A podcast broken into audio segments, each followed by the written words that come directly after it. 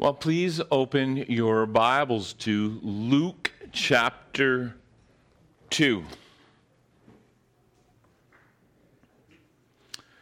Well, it's not too often that we get to celebrate Christmas on a Sunday. Couldn't think of a more appropriate time for it. I'm told that the next time that Christmas will fall on a Sunday will be 11 years from now. If you've been with us this past year, you know we've been studying this remarkable and most fascinating life of Jesus Christ. And um, one of the things that I always find that is the most fascinating as we get into the study is how many people, through even though they understand the text, they hear the words, they hear these first source witnessing accounts of Jesus, they kind of still get Jesus wrong. In fact, I am sure one could argue that Jesus is probably the most misunderstood individual in the history of the world. Now, don't get me wrong, everyone has an opinion of Jesus, but not everyone truly understands Jesus. And if we were to draw a common theme from today, going back 2,000 years ago, I think we could argue that this is kind of the story of Jesus. Today, many people, even professing believers, have these weird ideas of who Jesus is. Some believe that Jesus is almost like a genie in a bottle whom we come to when we have a request, right? Christmas time, am I going to get what I want to get? Others think that Jesus is some type of insurance salesman, that when time gets tough and things are going to burn down, or should I say, flood out, um, Jesus provides them a get out of hell card. And for others, Jesus is meant to be um, the best friend that I need when um, I'm feeling down and I need encouragement. Some today, when asked to describe Jesus, would say that he is a prophet, he is a moral man, one who taught us the way, the greatest teacher who ever lived. And what's funny is that Jesus was misunderstood just as much today as he did when he walked around Galilee. 2,000 years ago, when Jesus Christ asked people whom did they think that he was? They thought he was a prophet sent to deliver them from the tyranny of Rome, much like Moses did for the Egyptians. With such evidence that we have before us in the Gospels, we have to naturally ask the question how could so many people over thousands of years and thousands of testimonies still get Jesus wrong? Well, I think just this morning, we will look at the time of his birth. And it will still show us that even at this precious time, the fulfillment of prophecy, people still got Jesus wrong. And in so doing, reveal to us ways that we can get Jesus wrong as well. Well, I got a few skill testing questions to see what you know about Christmas. What day was Jesus born on? Come on, someone say it, please. What? Christmas Day. That is such a cop out. right? you know, December 25th, right? That's what. Well, the one fact we do know is that Jesus was not actually born on December 25th. Did you know that? Out of all the dates we do know, that wasn't it. Some believe that he was actually born on August 28th or possibly March 28th, and some have speculated perhaps it was November 18th or even September 11th. In fact, we're not sure. But do you know why we came up with December 25th? Let me instruct you on why it was December 25th. Well, it happened in, in the fourth century. There was a man who was the, known as the Bishop of Jerusalem, wanted to know what date Christmas Day was. So he wrote a letter to the Bishop of Rome to ask him to figure it out. So the Bishop of Rome picked December 25th. Well, the reason was because during that time there was a great pagan holiday which ran from December 17th to December 25th. And he felt that things were getting out of hand and were too secular. So he figured that if we just added this Christian holiday at the end of that pagan holiday, we would somehow sanctify that uh, celebration.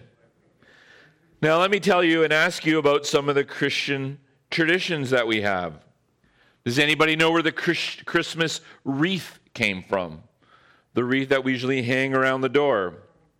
Well, it actually came from a pagan festival where people would actually adorn their home with evergreens, hanging trinkets on them, lighting candles, and sometimes it involved mistletoes and exchanging gifts. Well, that brings up the whole idea of when did, um, when did Christmas giving first happen? Well, it happened around that same time, but what they would actually give to one another were little idols of other false gods. so that's kind of where that whole gift giving. What about mistletoe? Well, that came from the time of the Druids in England. They would gather these up, cut them up with sickles, and they would gather them together, have a celebration, sacrifice an ox, and then pass the mistletoe around while it was in your home. If someone walked under it, you would embrace him. How about the manger scene? Well, that was an invention in 13th century, and it was popularized by a man by, who was known as St. Francis. How about our Christmas tree? How far back do you think that goes? Well, that actually happened, first uh, came about in the 16th century when Luther picked up on the idea of a Christmas tree and brought it into the house and placed candles on it to symbolize the sparkling stars in the sky over the forest. And of course, the greatest tradition of all where did Santa Claus come from? well, to this we have the Dutch to thank right? The Dutch brought him into action by a man by the name of St. Nicholas. He was the white bearded bishop of Asia Minor who was so popular that they believed that he came back every December 6th and would ride through the streets on a white horse. And all the Dutch kids would put their wooden shoes out on the porch. And as he came along, he'd put goodies in the shoes for the good kids. And being the practical Dutch that he was, gave his sticks to the parents for the bad kids.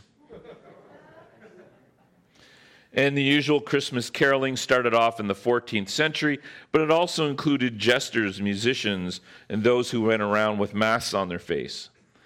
And of course, the most profitable tradition in all of Christmas Christmas cards. First showed up in London, England, by a man by the name of Sir Henry Cole in 1846, who was the owner of an art shop needless to say, he made a lot of money. What's kind of interesting is that there's really nothing remotely Christian or having really anything to do with the birth of Christ in all these traditions. They're just influences found in a sea of paganism, which makes us ask the question sometimes it's no wonder why we miss out on the true Christmas. It's kind of the norm. Well, I want to show you this morning that not only is it hard for us to understand Christmas, but even at the very beginning, it was difficult as well. So let's take a look at the story in Luke chapter 2. Luke chapter 2. Let me present to you the first person who missed out on Christmas. He's known as the innkeeper, who ran a very unprofitable line of inns when it later came to be known that he turned away Jesus on Christmas Day. In those days, a decree went out from Caesar Augustus that all the world should be registered. There was the first registration when Quirinius was governor of Syria, and all went to be registered, each to his own town. Joseph also went up from Galilee, from the town of Nazareth to Judea to the city of David, which is called Bethlehem, because he was of the house and lineage of David, to be registered with Mary, his betrothed, who was with child. And while they were there, the time came for her to give birth. She gave birth to her firstborn son and wrapped him in swaddling cloths and laid him in a manger because there was no place for them in the inn. Well, the scene is, as tradition would have it, because of this census, this small town outside of Jerusalem was perhaps having a rush on rooms. Now, remember, back in those times, there was no Motel 6, Holiday Inn, or executive suites.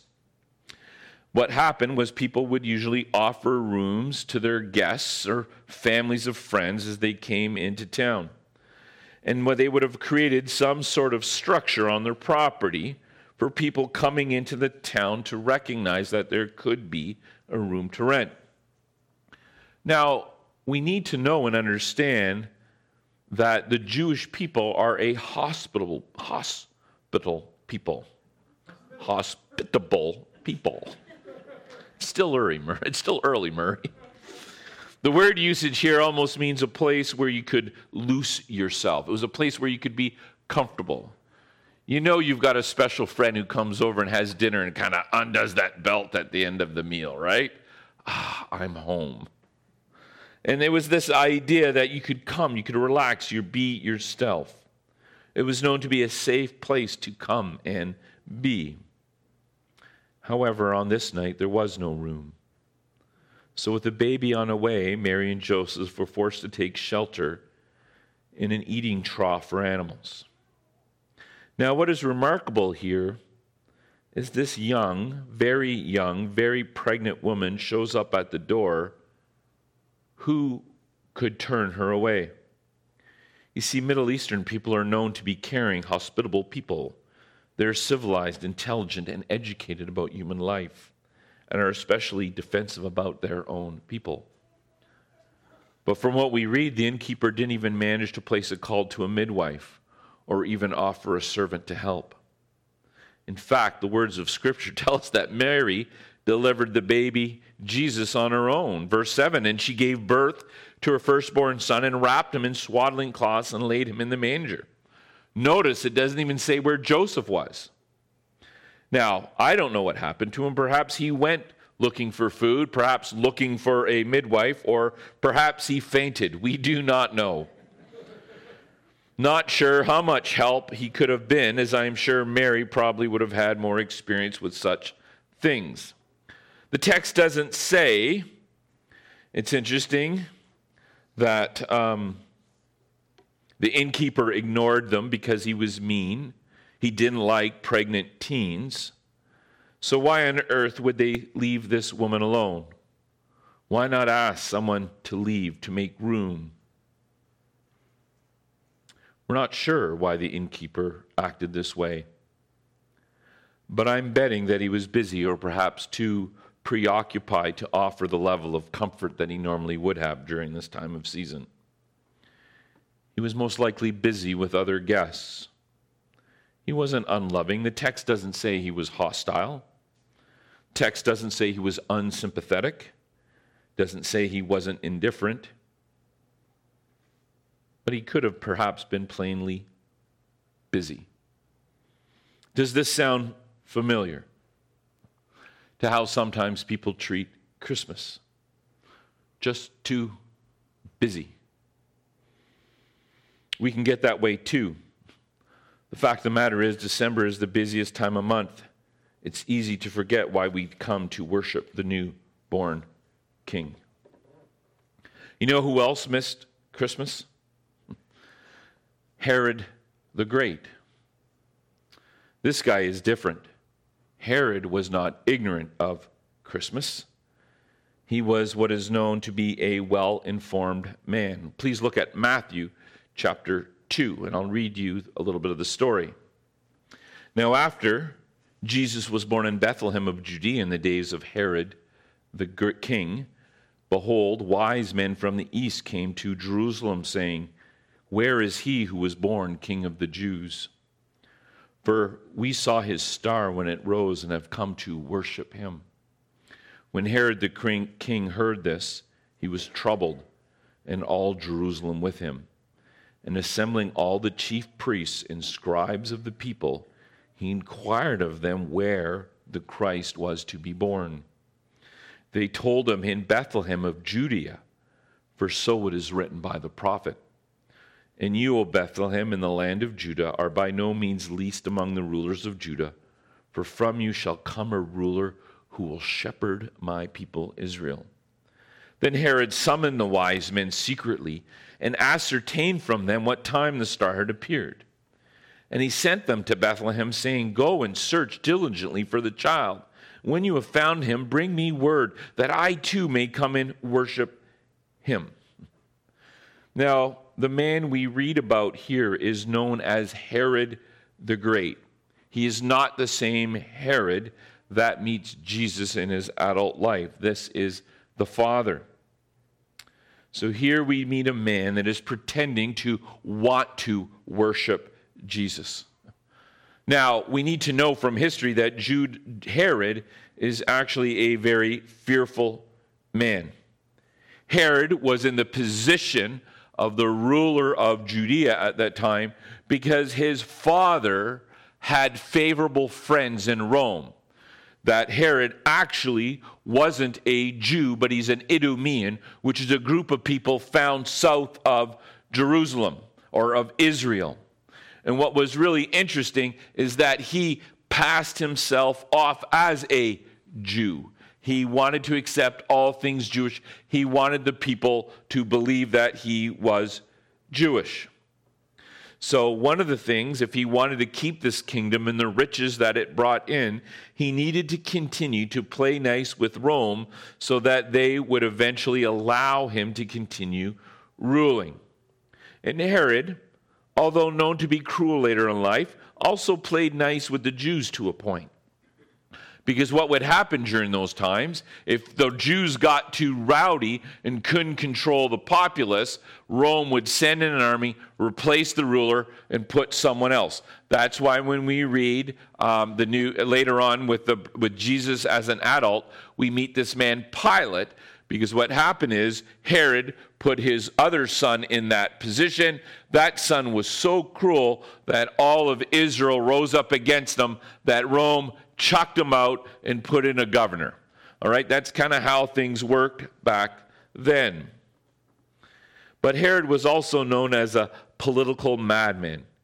He feared greatly that his throne would be taken away from him.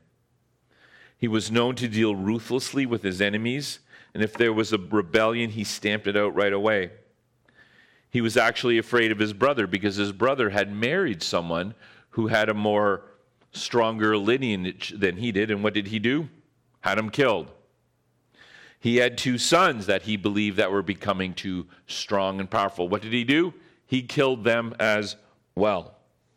So, so cruel was this man that even in his last days, he arranged that upon his death, a bunch of Jews would be killed so there, there would be an appropriate amount of sadness in the land for him.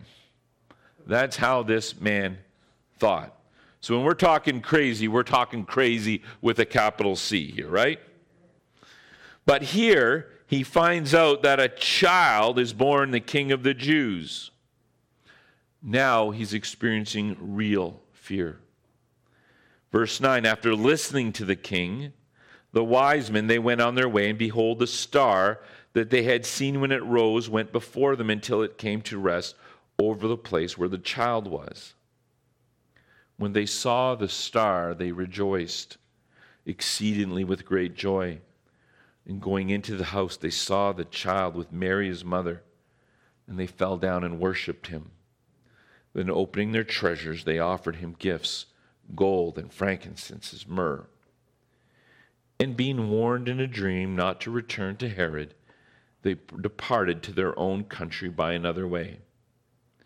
Now, when they departed, behold, an angel of the Lord appeared to Joseph in a dream, said, Rise, take the child and his mother, and flee to Egypt, and remain there until I tell you, for Herod is about to search for the child to destroy him. And Joseph rose and took the child and his mother by night and departed to Egypt and remained there until the death of Herod. This was to fulfill what the Lord had spoken by the prophet Out of Egypt I called my son. Verse 16 Then Herod, when he saw that he had been tricked by the wise men, became furious, and he sent and killed all the male children in Bethlehem in all that region who were two years old or under, according to the time that he had ascertained from the wise men. Why did Herod miss Christmas?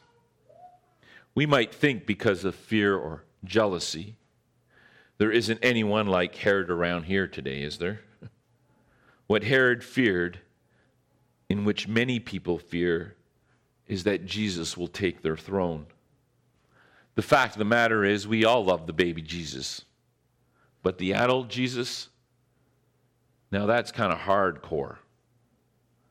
We've just been studying for the last year the words of Jesus about denying oneself, taking up the cross, following him. The fact is, many Herods fear losing their self determination. People fear giving up their own plans, their own priorities. If I accept Jesus, who Jesus claims to be, my values must change. My morals must change. My life must change. It's so easy to love the idea of Jesus, but somehow it's a little bit different to love the reality of Jesus. So these type of people, they tend to protect themselves any way they can. What about you? Have you said no to Jesus in your life because you want to call the shots? You want to follow your moralism to make you feel good? Listen, we live in an age of what is called rugged individualism, right? And what's kind of funny, the way of the world today is this whole idea of environmentalism, which everybody's on that bandwagon, so to speak, to make themselves feel good. I stand for something. I stand for conserving this world. It's not really about loving others, caring for others. We've actually now gotten back to, once again, worshiping the created rather than worshiping the creator. Because the created doesn't talk, does it? doesn't stand, it doesn't listen. So it allows me to make up my own system of beliefs. The Creator, on the other hand, does speak, does listen, and he does act. But sometimes some people think it's easier to be Herod, to be your own Lord, to be the master of your own fate. I call that type of love life tragic because the kingdom of God offers so much more. You know who else missed Christmas? And this is one of the people that the people sometimes really miss. It's the religious rulers, it's the people that Herod goes to consult with to find out because these think about this whole story these foreigners have marched into town they're following this star. They want to know about the king. So Herod wants to know more about this. So he calls in his Jewish experts, the Pharisees and scribes. Tell me about Jesus. These guys know the word so well, they actually describe for him the town where this Messiah would come from. Now, to Herod's credit, he actually believed it. But for Herod, it'd be a usurper king. But to the people he went and consulted, this was to be their king. he was the one that was supposed to come and worship. In fact, the text, they even quote Micah 6. And what did they do about it? Nothing. Nothing. Listen, say what you want about Herod, but he was at least committed to the information that it could be true. There's no record that these men went to see their king.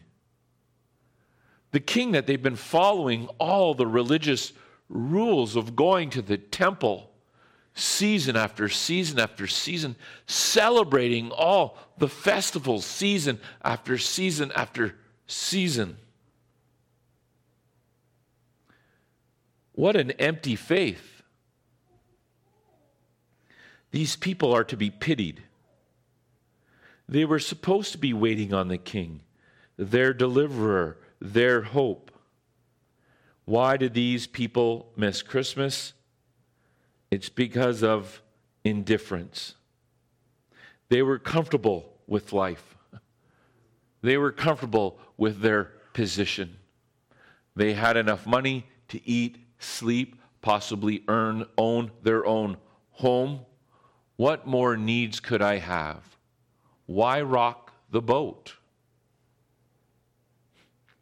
The Bible teaches us that they wanted to keep their status more than anything else. Ultimately, they didn't care. They knew the prophecy. Having a Messiah was no big deal because they were already made self righteous. They kept the law. They believed in their minds they were blameless. So proud of they of their own position that they were indifferent to the news of Christ or the plight of others. They weren't sick, so why would the sick call a doctor?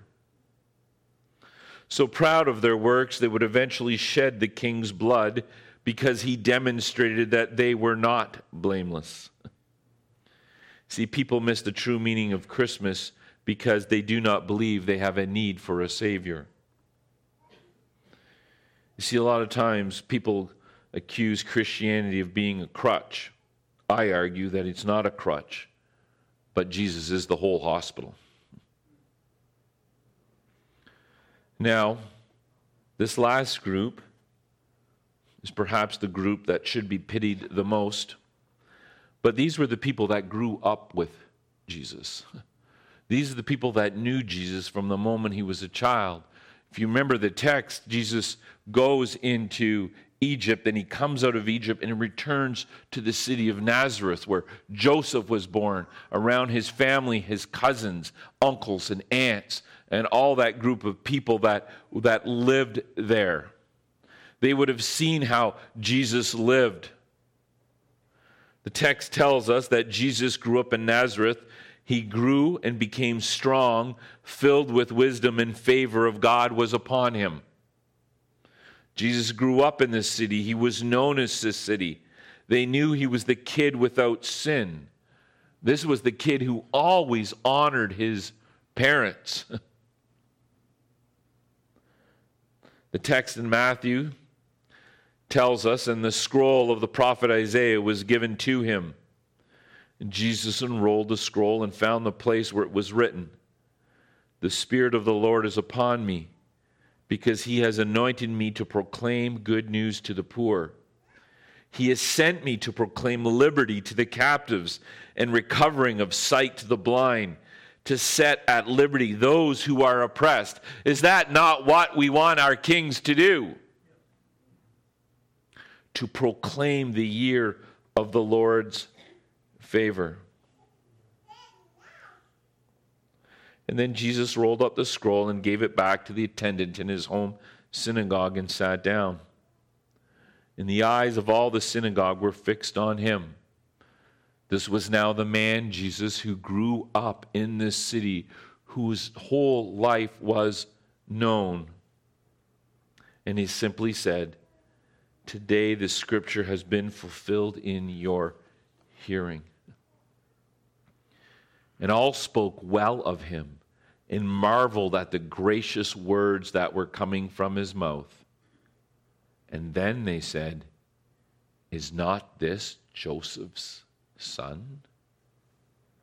Jesus told them he was the fulfillment of Isaiah's prophecy.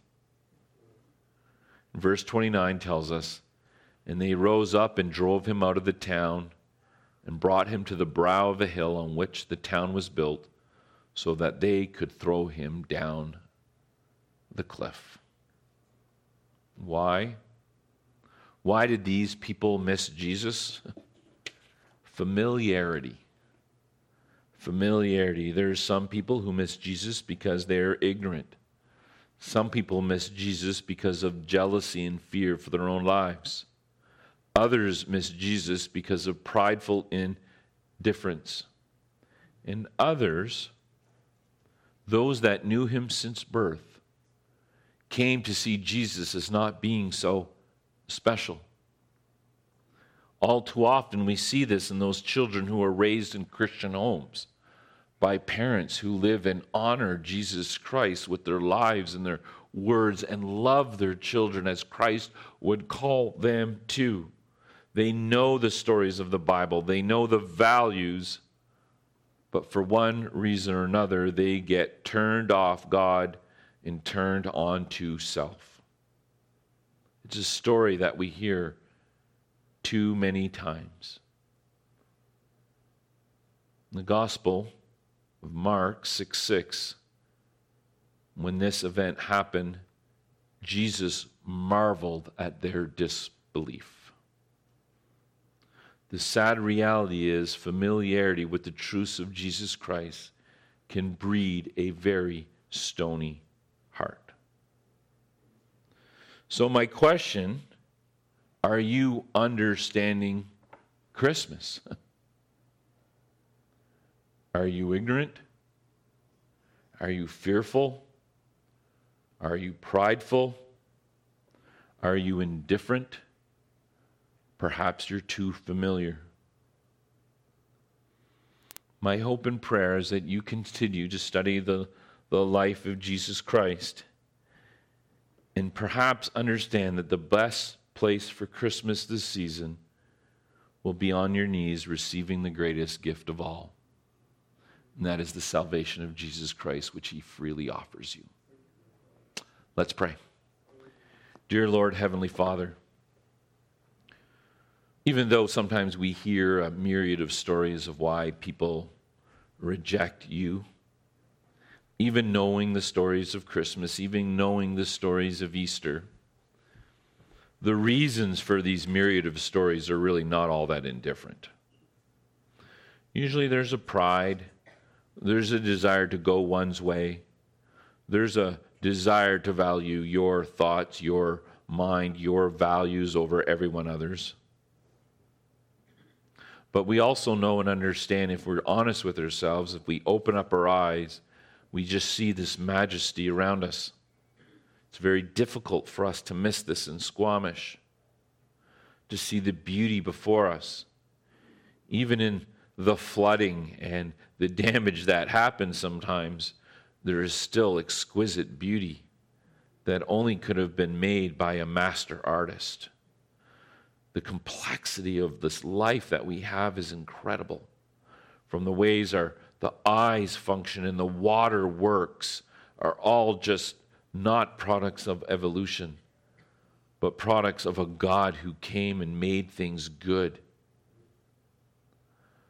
Father, to deny all these things is to deny a truth that exists before each and every one.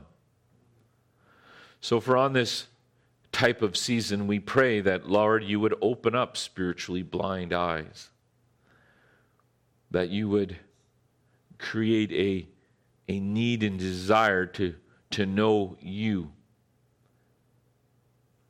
that you would pursue such souls in kindness and mercy May you continue to bring faith to them, whether it be through family or friends, because there is a time where the heart becomes stone and it becomes immovable. And sadly, such a stone is placed in the eternity of hell. So, Lord Heavenly Father, we, we pray for mercy. We pray for mercy for our own lives. Father, we come on this Christmas morning, the greatest time of thanksgiving, to ask for your forgiveness, to confess our sins to one another. a desire to grow in the grace of your love. Father, we just rejoice at just the gifts that we've given to our loved ones, how much more you desire to give to us.